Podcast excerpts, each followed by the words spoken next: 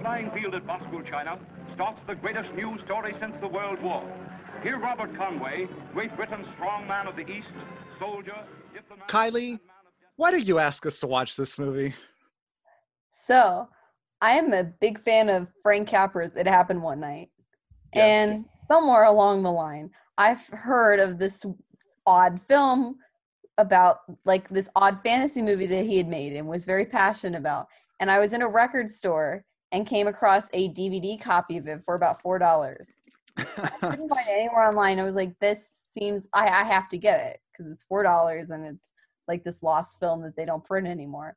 And so I bought it and I watched it and there was a lot there. And then I researched stuff about it and there was even more there.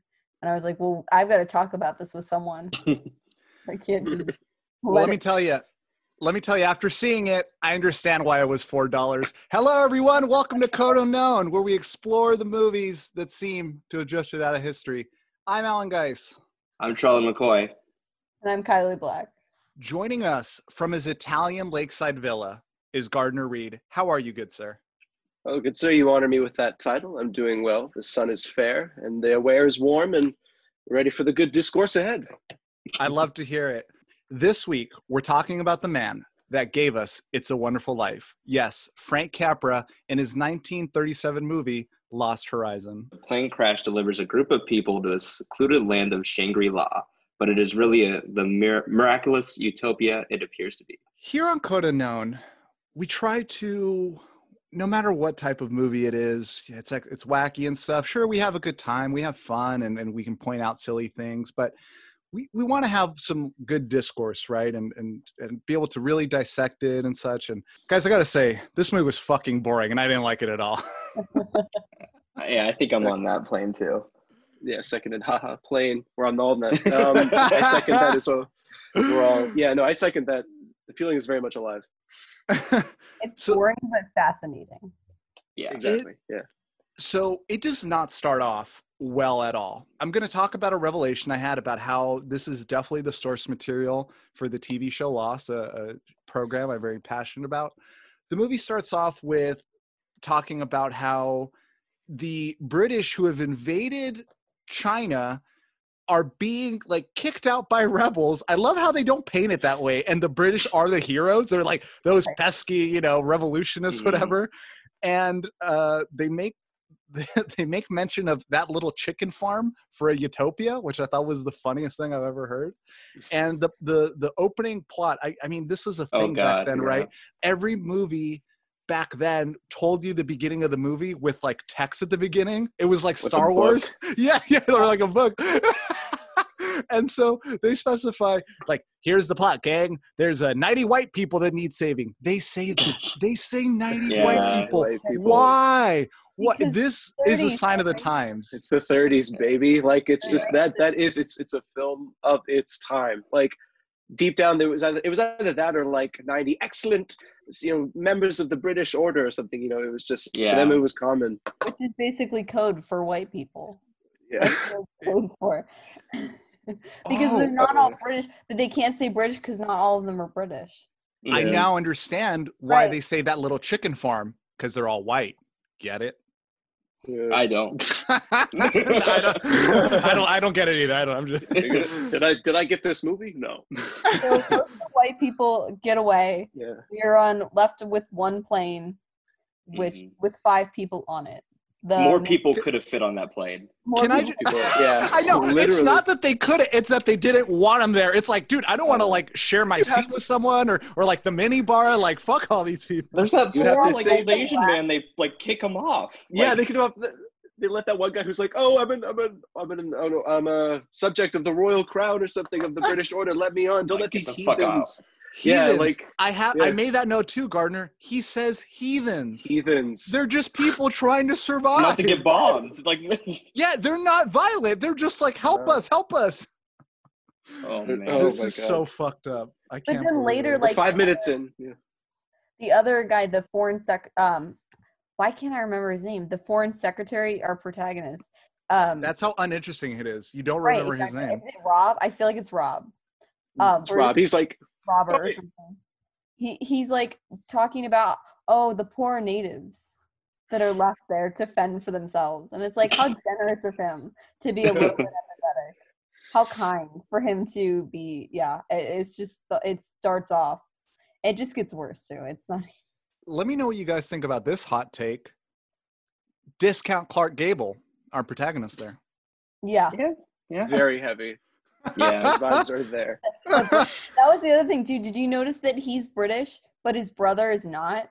Yeah. We, yeah. What, what's that about? Like he doesn't even. It's like he's sort of trying to do a British accent, but then he's failing completely. Yeah. Yeah, I heard only that. Oh, this is my American brother. Well, that's I heard that's where Christopher that. Nolan and his brother got the inspiration. Like you be British, I Oh, won't be. Well, because Ronald Colman's like 40. I, I Googled everybody's ages after we watched this, but Ronald Colman's like 45 and his Hmm. brother's like 24 or something. Jesus. Our uh, our resident age expert, Kylie Black, once again killing it. Thank you, Kylie. You know what?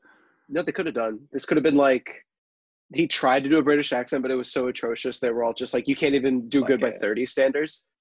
Yeah. Like Kevin Costner and Prince of Thieves, they're just like, okay, we're just gonna Oh, give up on your British. We're gonna give up. We're gonna give up on your British accent. So like this movie was the prototype. Wait, wait. So are you saying he did? Um. Oh, what's that movie where someone did that as well? Was it Patricia Arquette in a movie? No, no. It was um. No. Uh, oh, uh, it'll come back to me. There's a movie. I Oh, watched it- Devil's Advocate last night, and Ki- Keanu goes in and out of an Alabama accent the whole movie. I remember. I remember. It was Kate Winslet in the in the Jobs movie, and she's like, she has an accent for you know how it's split into like three parts. She has an Mhm. accent the first part, and it's gone. But and for parts two and three. That So might make sense though, because she's lived in a place for like twenty years. Oh. I could, you maybe you could justify that. Okay. Well, I, I didn't think of it like that. What are we talking about? Oh, the Oh, About this accents. movie, this Yeah, we're talking about Oh, oh. accents. Terrible accent. Ke- Kevin. One's British and one's American and one's 20 years Yeah. old. So my question is, guys, this is now the Prince of Thieves podcast episode. So just buckle in. So are you telling me I've never seen it that Kevin Costner is British for a part of the movie and then he's not? No, not even. They just like Oh. it's just they they tried, Gotcha. but like everybody was like, this this ain't this ain't working. This ain't cutting it. This is it's not. So they're famously just really like, bad. Yeah, Oh, this is really bad. So they're just like, okay, you're up. Just speak Uh, like Kevin Costner. yeah, just be and everyone around you will be British. It'll, it'll be So great. word away. But I mean, I I think noticed- like, for yeah, here you go. Oh no, go ahead. I was, go ahead. I was gonna say for like his brother though in Back to Lost Horizon was that like his accent to me and maybe everybody else in the 30s everybody had kind of a universal almost different accent so like everybody could think like oh it could there's just slight variations but for me it was, I almost was like they're still so bland so I'm like how do I tell them apart Look, I apologize for anyone that tuned in to listen about Lost Horizon, but I want to bring up Stanley Kubrick's Path Path of Glory if we're talking about accents. it doesn't make sense that they're French and they're about as American as ever. What's up with Kirk that? Douglas yeah yeah what's what's an American playing yeah no it's it, I feel the same way like they just keep referring to the French, and I'm like, is something wrong with me? Like, why? Uh, I noticed okay. Ellen, you the only guy I, I recognized in this movie was Thomas Mitchell, and you also had the same revelation. Yes, yes He's Thomas. Doc Boone in Stagecoach. He's in Stagecoach. He's in another plane movie. Only angels have wings. Mhm. So yes, I I know him as like the that guy of the 30s Yeah. and 40s. Like he's that yeah, guy. he's a great actor. He's probably one of my favorite parts of this movie. He has a funny scene where like it's revealed that he's um, a big con man, and the other guy on the the paleontologist happened to be a guy who bought 500 chairs from him and got swindled, like out of everyone in the world. You know that's what people did back then. They sold uh they sold fake Chairs. chairs, or, or they promised chairs and they didn't deliver. yeah, why do you on think the. Great Depression happened yeah like, There was a big promise of chairs. They never came. The country's in a depression. You know, that's ironic because I didn't know who Thomas Mitchell was, but the other guy, I don't know his name, but the other guy that's the uh, paleontologist, that's the only one that I knew. And I know What- him from like, interesting. He's Oh. in like a lot of the Ginger um, Rogers Fred Astaire movies, Oh, like in every Hmm. single one of them, and a lot of other things. Interesting. Even the one um oh come on. What's that what's that famous one where they're in the dance studio? Why can't I remember the name? Swing time. Swing time. Hey, what about when Fred Astaire did blackface in that movie? Oh god. But it Okay, there's one thing too. Like there was surprisingly a little bit amount. I think it was only towards the end. There was like a little bit of yellow face, but for the most part, like they didn't go like full racist. Like I thought they It was were. there? No, I it. But I think there, I think there was a scene that they did, but it was Oh. just they lost it. Because if you look at the production Mm. still, time was like, if you time at told the them a one favor. scene where they're like walking through the. This is going way ahead, but if you look at the one scene where they're supposed to be walking through the village, the paleontologist and, and Thomas Mitchell, they're uh, that you can see a production still the, the the women like of the village, and it, it does not. Oh, I know what you're talking about. Yeah, Yeah, they they look- zooming in on They her. don't look. They don't look like they're. They look like Yeah, white women that They're white. they look like white people playing Native Americans playing Oh my indigenous goodness. Yeah, Tibetan people. yeah. Like oh it looks so bad. like they're probably all like Italian or something. Do you know what I mean? Like, yeah. the whole yeah, the whole I'm not white, I'm Italian crowd really feels represented. I, I gotta say, are we if we're talking about Yellowface, um, the guy that was like the lama, the person that's like the prophet of this place, is a is an American, is a white dude. Mhm. No, it's Belgian. And they were like the Oh. worst. They were like the worst colonizers. He's Oh, Belgian. I, I like I couldn't no. like I couldn't crack up hearing that. yeah, it's just so.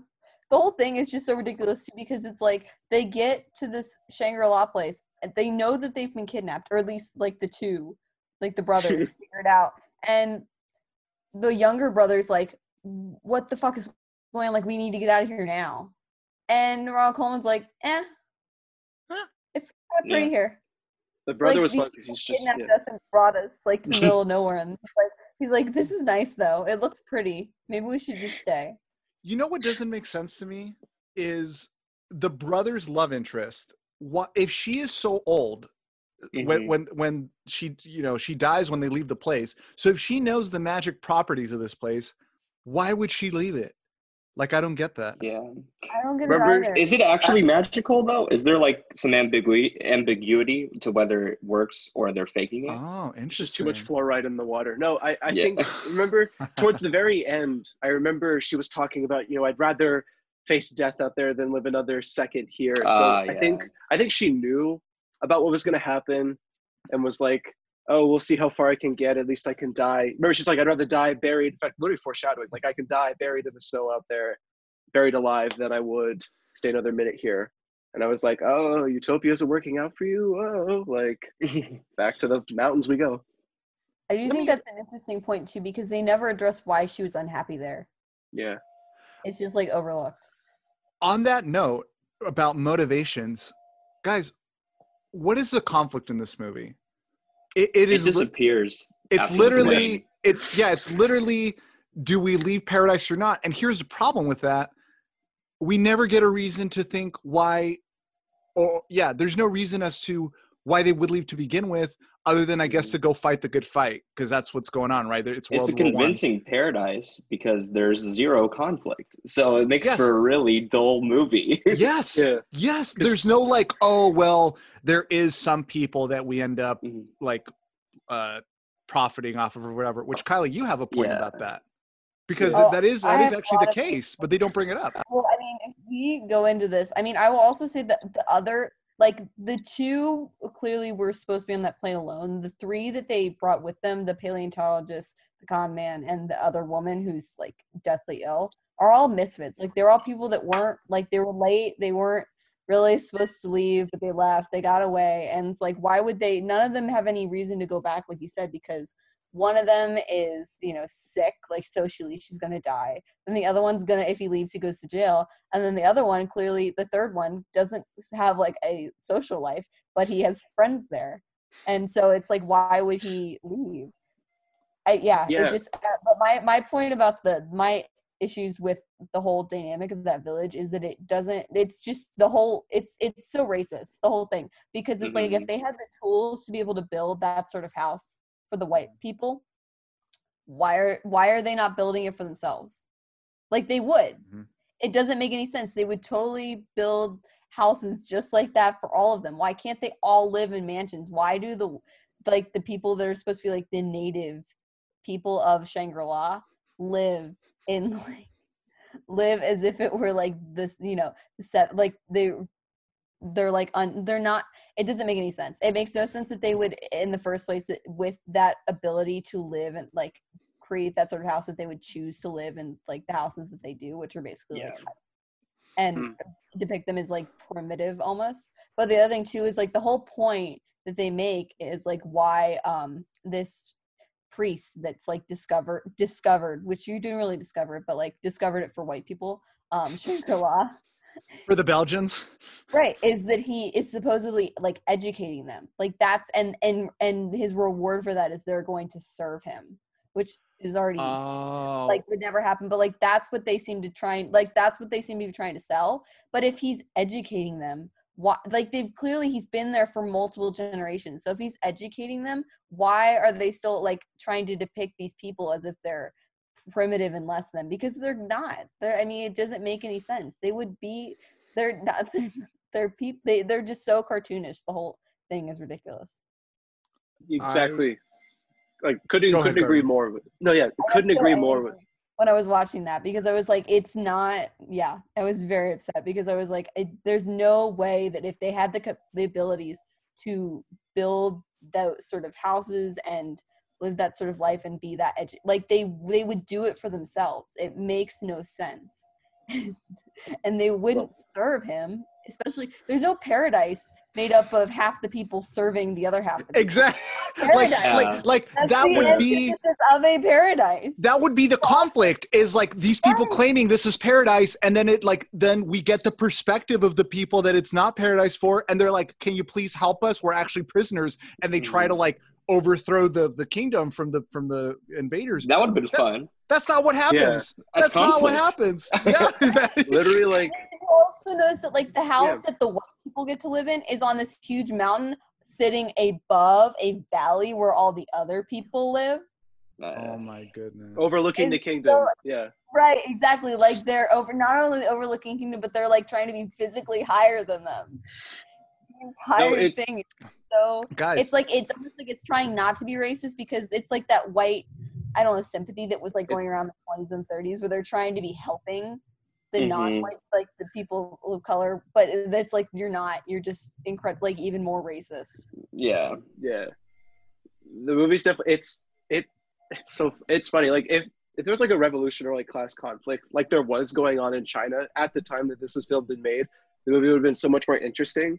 And through like a Marxist lens, which we don't have time for, I'm gonna be very brief, is that like the it's built very much for it's a white utopia because the people, the indigenous population that's been there is there to serve them. Yeah. And a lot of like George, the brother of Rob, is like upset. He wants to go back to like the civilized world because he's like, oh, this place is already exploited. This place is already pillaged. This place is already set up. You know, I need to go back to greed. I need to go back to doing all this stuff because the whole society's. It's funny because the whole society's ideas are built on bringing everybody together, moderation, and all this. Yet mm. the villagers live in simplicity, and the rulers live in this great brutalist-looking building, um, on, literally And- on the top of the hill. I can't tell you you're nailing it, Gardner, and I can't tell, but I don't think this is the the intention. But I can't tell if that's the point. If like the movie, because the movie makes it seem like, based off the decision of the hero, that he's like totally down with everything, and that the people that is that that are ruling the utopia and keeping people oppressed, like that they're right. So that's kind of the problem here is that if he was making this message of like this allegory of like America of like, you know, yeah, we're all equal here, but we're not. You know, we're It's it's like how yeah, it's like how rich people like to see class structure and understand Yeah. it. This is like a very romanticized, idealized, being like, oh, even the poor villagers have it nice. We're teaching them English songs. We're teaching them the mm-hmm. English way. We're erasing their culture. yes. We're all There's not a sad face on one of them. They're all Yeah, content. no, yeah. they're all mm. happy. Like it, like one of my notes too was like, this is for this when I was watching. I was like, this is the most annoying mission trip ever for a church. Like this is Oh, just like yeah. this is a mission trip on steroids. This is so bad. Yeah, and we like even missed the montage. There's like a scene where I think we're supposed to see a bunch of them be happy, and we just get happy music and like Thomas Mitchell saying a couple things with their still images. It could have been even worse than what we got. oh Yeah. my Exactly, like, the other thing we will get into this so later but there's like a lot of things like this is this is probably what like an hour and a half this film it feels like longer but i think that's all it It is does. You know, it's two hours, I think. is it two hours the original cut i think was like Two hours, six 13. hours. So there's a lot that we don't see. So I, I- Yeah. I would not put it past. I think I have a, like a note in my notes that just says white savior complex. Yeah. This was the blueprint for Avatar.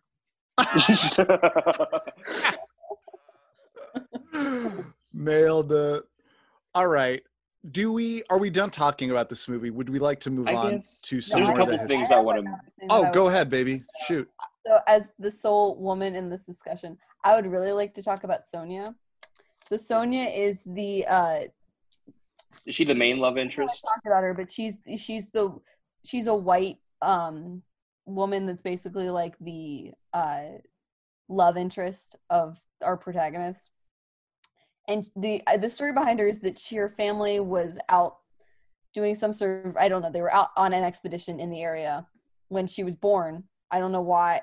That's the whole. She thing. Just born why- in the snow. right i don't know why as a pregnant person like if you're pregnant why you would go on that anyway she was born her parents died and um, they found her and brought her to shangri-la and she grew up there and so there's a lot of things i want to note about her just because i do think it's interesting that you're seeing like this character in a 1930s film that like at least when she's introduced is not displayed as a sexual object which i do think is interesting to note. She's often wearing pants. She's mm. very intelligent. She's not trying to, like th- it's just interesting and to see watch a movie from this time that's like they're not trying to over sexualize her and she She does go skinny Yes. dipping. I was right? gonna say, yeah, I didn't mean to kill your trip, but yeah i know i know i will say that but i don't i don't know i i feel like they th- there's a really low bar that's the problem Mhm. really, Yeah. really. Yeah. But then the, this is the thing is like that's what I was thinking when I was like when we when I was like first the first scene when we watch it, and then they like shut me down because first of all she says that she's 30 she's not. She's like 26 the actress. So i don't know why they had to have a 26 year old playing 30 like if you're going to use someone in their 20s just say she's 20 something. Yeah, what an Like, odd oh thing to like. Yeah. right like they're intentionally it's like they're trying to say like she's 30 so they can be like oh you know we're not using a 20 something with a 40 it's like i'm fine if that's what you're gonna do but own it. Don't pretend like you're gonna use Maybe it's uh, Shangri-La, like aging, like how they age there. So that could be it that that's Yeah. that's true but the other thing like a yeah. is that there's like is just how condescending he is to her when they're supposed to be flirting i can't remember Yeah, can we- Can we talk about like one of the turn-ons is he's literally choking her.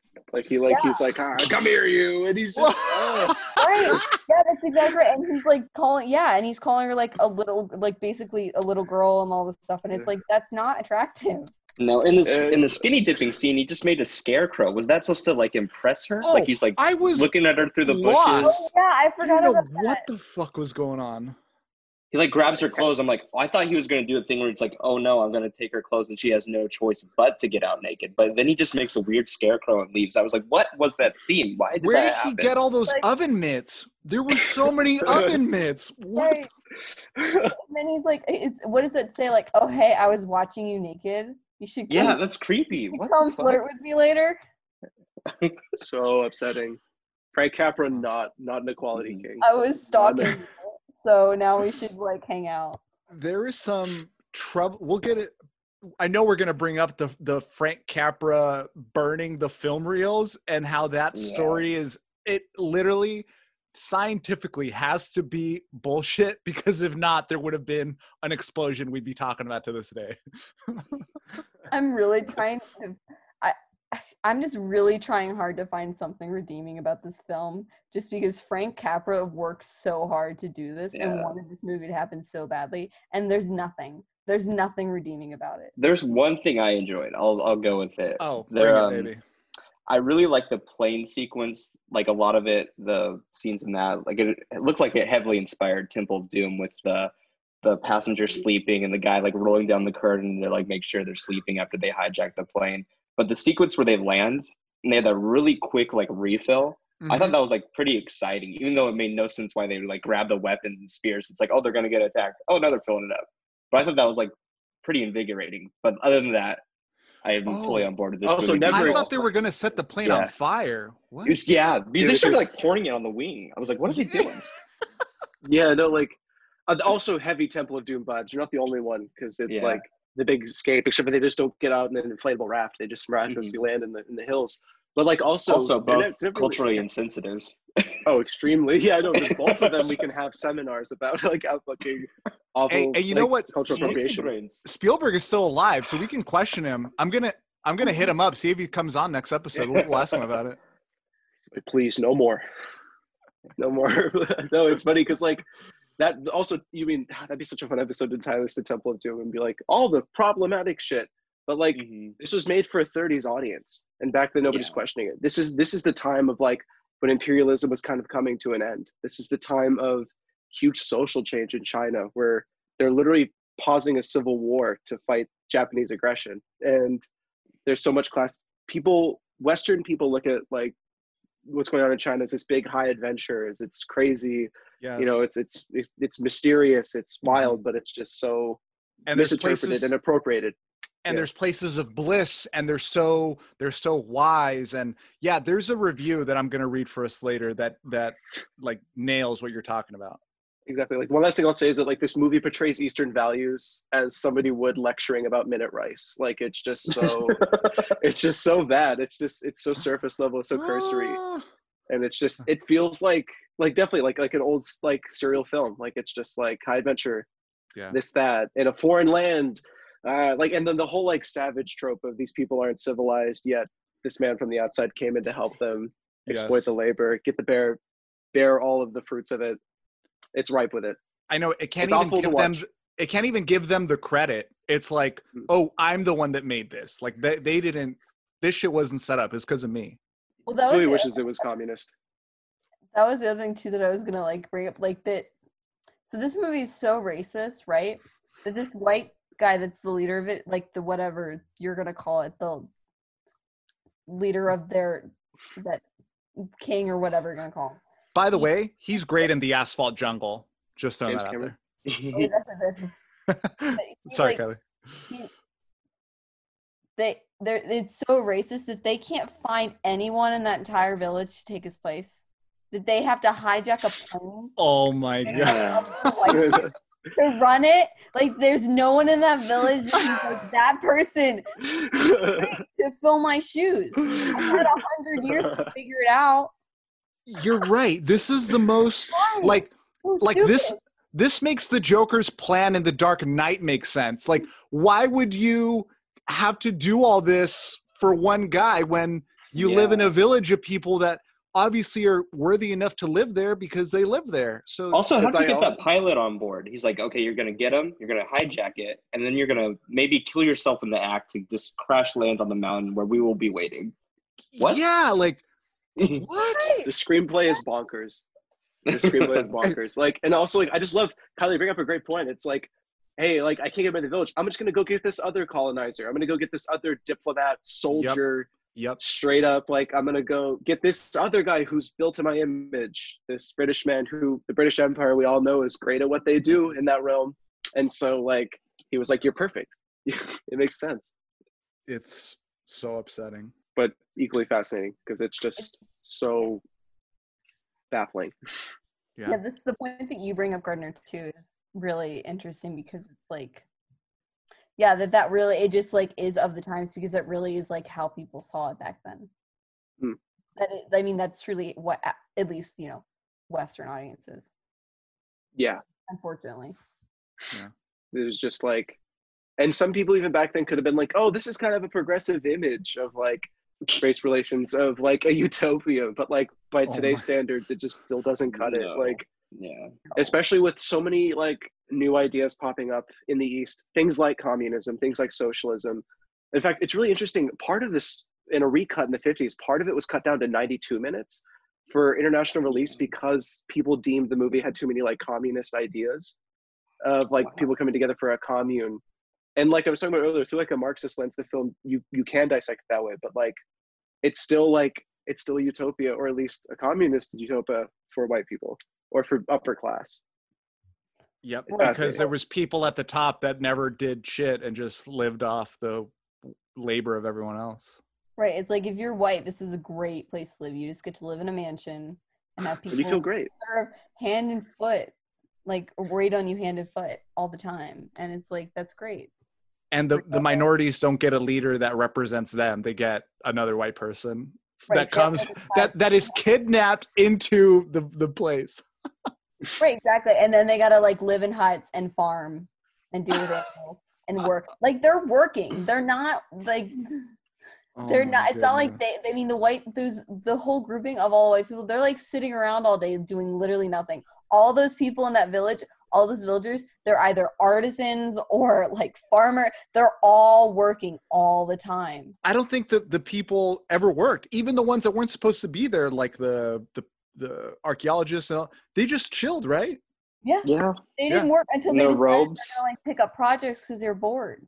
Yeah. I'd be so depressed because I, I have nothing to do. I have no labor or you know natural benefits to like exploit. I'm so bored. I'm so tired. That's literally why George wants to leave. He's like, I want to go back to the land of greed. I want to go back to individualism. Also, doesn't the con man's like eyes, like uh, his vision, like heals? He's like he's wearing some or glasses throughout the beginning, and then like he just doesn't need them. Like he stops wearing them throughout the rest of the movie. Like, why would you This is very lost. In Lost, at a uh, yeah, one of the characters. or a wheelchair guy? Yeah, he gets exactly gets to walk again. Like 100%. This, I don't want to get too much into it because it, it'll bring up spoilers. But yeah, like this is definitely like loss comes from this 100%. Should we get into the trivia? Definitely hit us, baby. Mhm.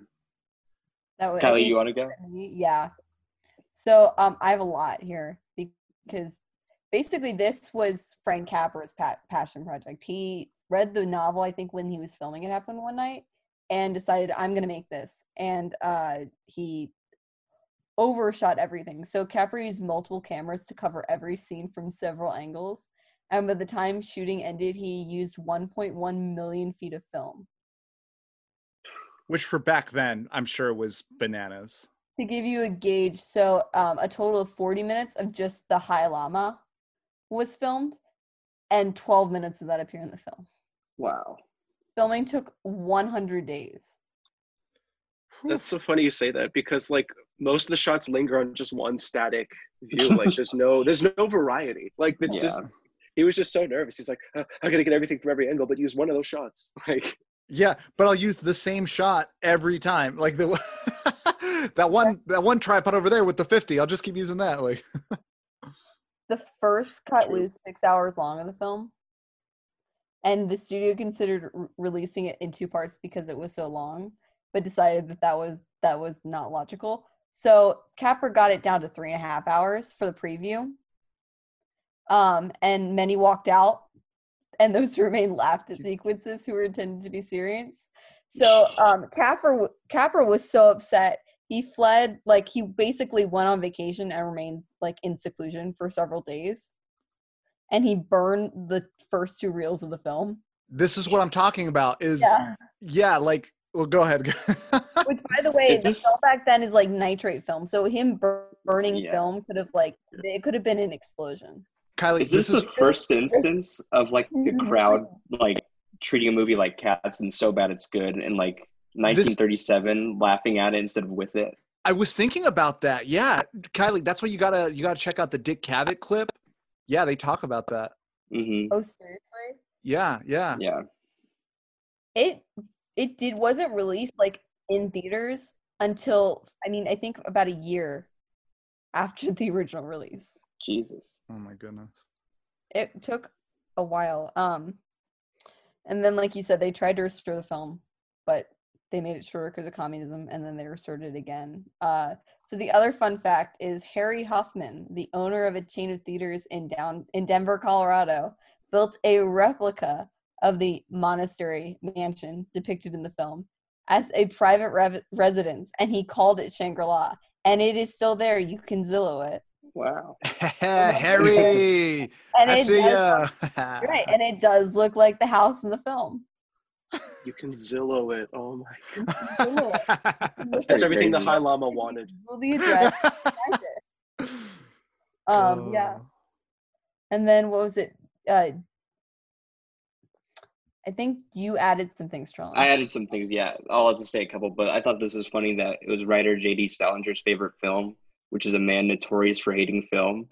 Like I don't like I just thought that was funny. And, And, then and he um, liked the maybe one of the worst I've ever seen. Wow. this, this is the, could be the only favorite movie of someone who hates film. uh, J.D. Salinger And was just so cynical. He's like, "This is what I love." and then in 2016, it was um, preserved by the Library of Congress for being culturally, historically, and or aesthetically significant. So What I, those- I don't know about those that. I was also thinking. thinking about that, and I was just like, "Is it like one of those things where it's like so crazy you have to keep it because it's like, yeah. I did- yeah, yeah, Like, but if you ask them, they're like, "Oh, the reason we did it was to show people like how not to make a movie. Like, just don't ever do this again." Well, I I do mean, they- I think I had in my notes too, like they, and maybe this is why they felt like it was important or people liked it, but they do promote a lot of good ideas, unfortunately, in the film about, um, I guess I want to say uh, about being peaceful, maybe Mhm. Sure. like Yeah, not I guess. to- like they really hammer in this idea that in not Shangri-La, people are so stressed out that they're diminishing their, you know, life, basically. And I do And think that message is a good idea to keep in mind. I do think there's valid points to that and the idea that like being overreacting because that that's the thing is that like in a weird way like Ronald Colman's character never really reacts to anything. Like when they're on the plane, he's like, "Well, we can't do anything about it. We can't control it, so we should just relax." Which makes Mm. him able to do all the things that he has to do in the Yeah. film, logically. So that that's the one valid point. Mhm. True. It's like 30s progressivism. It's like you you got the ideas, execution's horrible, but like some of the ideas are there. Yes. Exactly. yes.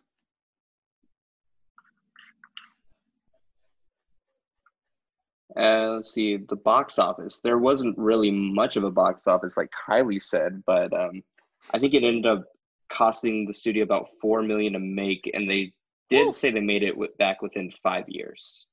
So Okay. Okay. Yeah. I'll take it. are we doing the culture dive, Kylie, or We can, yeah. I do think um, it's interesting to note that Capra's father died in World War One. Mhm. and with this movie sort of approaching um at the very least maybe not world war Two yet i don't think so but definitely um the nazi party in germany i definitely can see why he was so attached to this idea of a of peace Mhm. and Yeah. anti anything anti-war i also Ah. find it interesting that after it's after a year after the film was released there was a military conflict in china Capra's just Mhm. like, ah, if only my father had uh, landed landed in Shangri La and been the next Dalai Lama. What a what a. he might What be. You just know. we The don't know funny thing, it's so interesting Wish though, because like the. I wish.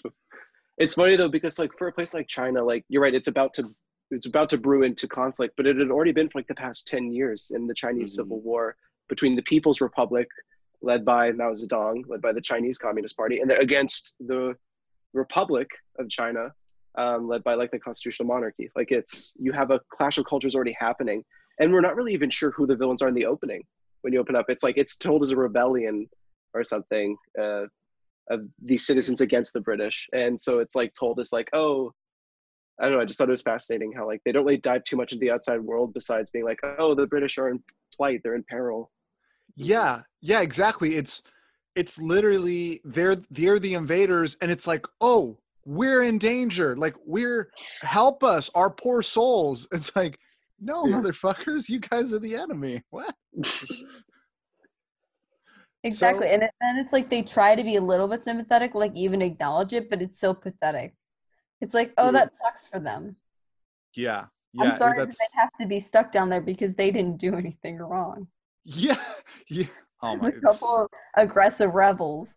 So let's leave all those other peaceful people down there to be, you know, in the middle of And- warfare. and by the way, the person that that is like made that call and is is good with all that is the guy that's supposedly the best foreign relations person Britain Britain has. It's like, geez, I'd hate to see like the other guys. Like, like what's the what's the bad ones look like? You know. uh, so Kylie, I have a question. Did anyone die in the making of this motion picture? You know, that would be a good question for Trellin. Oh, Yeah, I uh, no one did die, but I did find out that one of the uncredited actors, Hugh Buckler, died in, in a crash before the film came out. So he filmed like his three two scenes. I think his son might have been in the car too, and they both I think died. So bad beat. Do are you familiar with the story about the dry ice? Oh, that I think that was on a different movie though. But I'll, I'll talk Oh, about that. Oh, But, gotcha. um, Dick Cavett was so fascinated by how he made um in Lost Horizon made it look like real, like cold and like the breath and stuff. And he's like, "How would you do that?" And he's talking about on the previous film, his first thought was to put like um dry ice or a substance in the person's mouth to emulate the cold.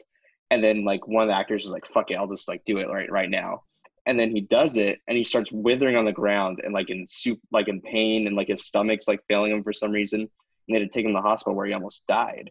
And then he's like, then I had the second thought of just filming in a really cold place. Ah. Which I was like his his second thought was just to go to the actual cold or like make a set with like a big freezer. But like, it, oh, I thought it was just such a weird way of like planning out that process. the logic, the logic, logic, is just yeah. astounding.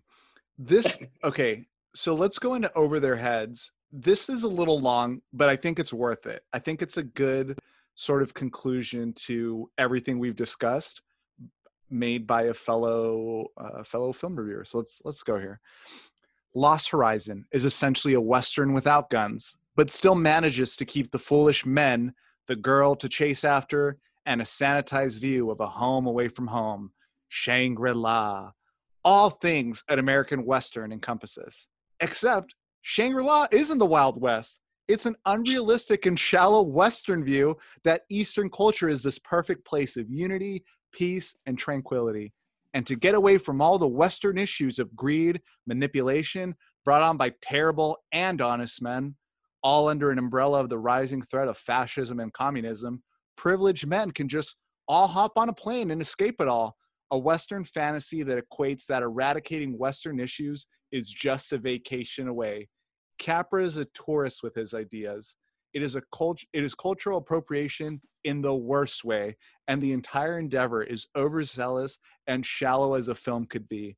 And all that is left is an undercooked love story led by an unlikable and smooth talk led by unlikable and smooth talking men, though at least it looks like paradise.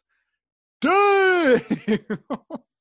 Chef's kiss. That's a race. I know, like like holy shit, they killed it, man.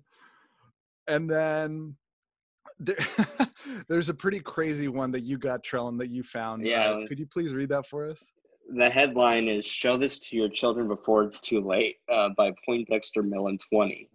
I was uh, here. I'll go into it. I was probably seven years old when I saw this on TV, and it had a powerful effect on me. The search for Shangri-La, where everything was peaceful and beautiful. The wise and ancient High Lama who knew all the answers to all of life's mysteries. I knew right then that I would be following in the footsteps of Ronald Colman. So yeah, I finally made it. I'm sitting here in the Valley of the Blue Moon writing this movie review and having all my needs attended to me by friendly native girls. What a life. And I owe it all to being inspired by this great film when I was just a young and troubled nitwit. You should show it to your kids too, but do it while they're young before they have seen too many action movies or video games, or else they might just roll their eyes and be bored with be bored by with the lack of explosions, in which case you'll know it's already too late for them. Written by the grandfather of Kyle uh, Rittenhouse or whatever. I know what is, what is the Valley of the my Blue Moon? I really, do- I feel like that was made up. like I This mean, was- seriously.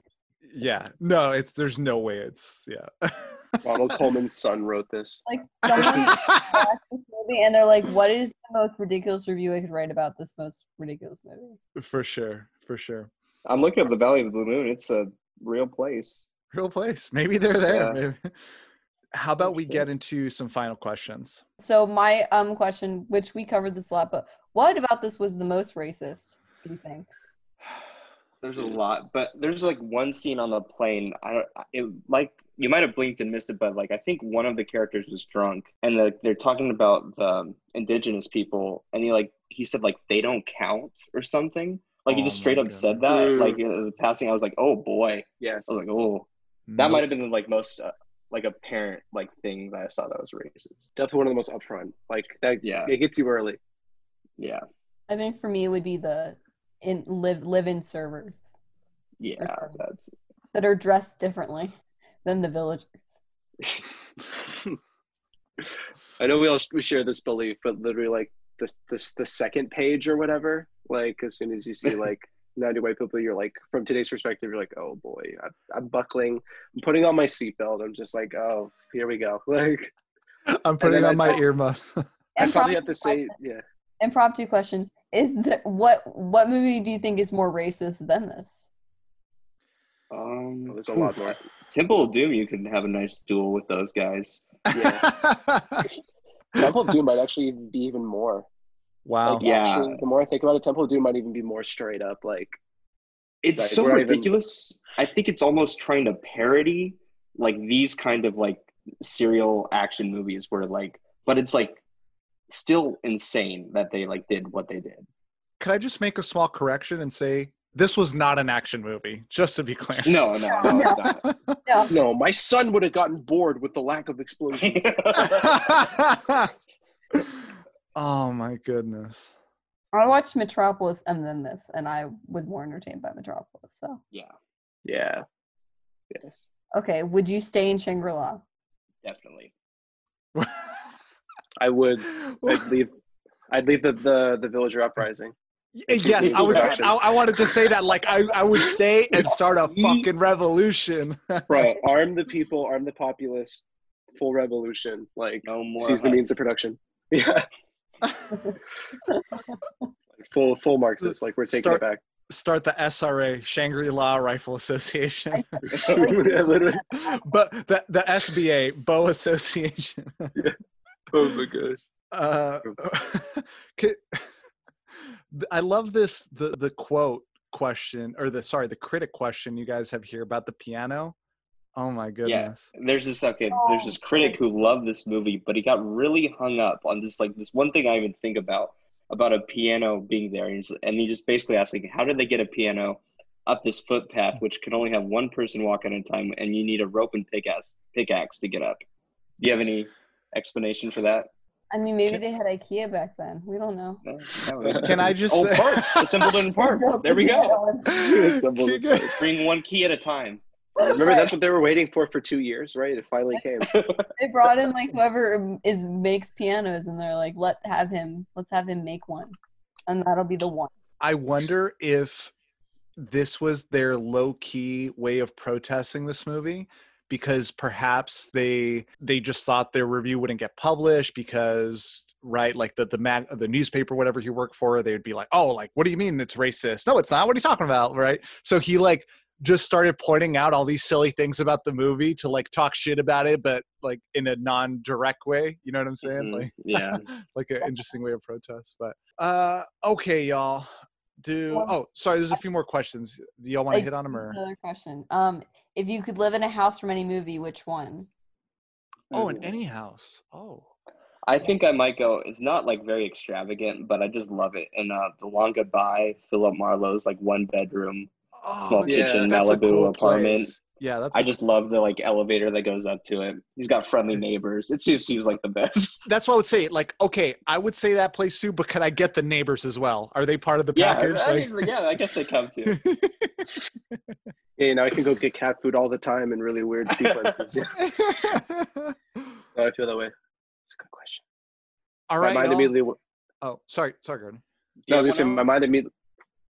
I was gonna go like my mind immediately was like Parasite Basement. Then I was like, wait a minute. Ooh. Whoa, whoa. All right, y'all. Gardner, it was it was so great to have you on, man. And uh, I'm sorry that your first time on the show you had to experience this this movie. So, uh, but it comes with the job. So, Yeah. You know what? I'm all the better for it.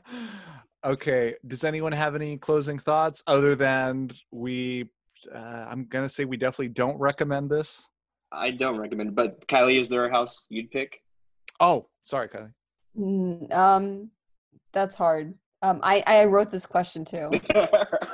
The worst part. Um, I there's a lot of houses I would pick. I definitely like the the thing is that like this house would be the house, except that it's way too big for me. Mm, But like Yeah. the style. So if there's like a, a smaller version of this house, then Well- that that while we're out house shopping for ourselves, we'll we'll figure out a way to accommodate you, Kylie. Actually, you know what? I think you might be able to just hit up the place in Colorado. Yeah, I mean, who knows when it'll be for sale? I have the address, so All right. You with can that being Zillow it. with that Right. being said, uh, we are signing off. So ciao. Bye. Bye bye everyone.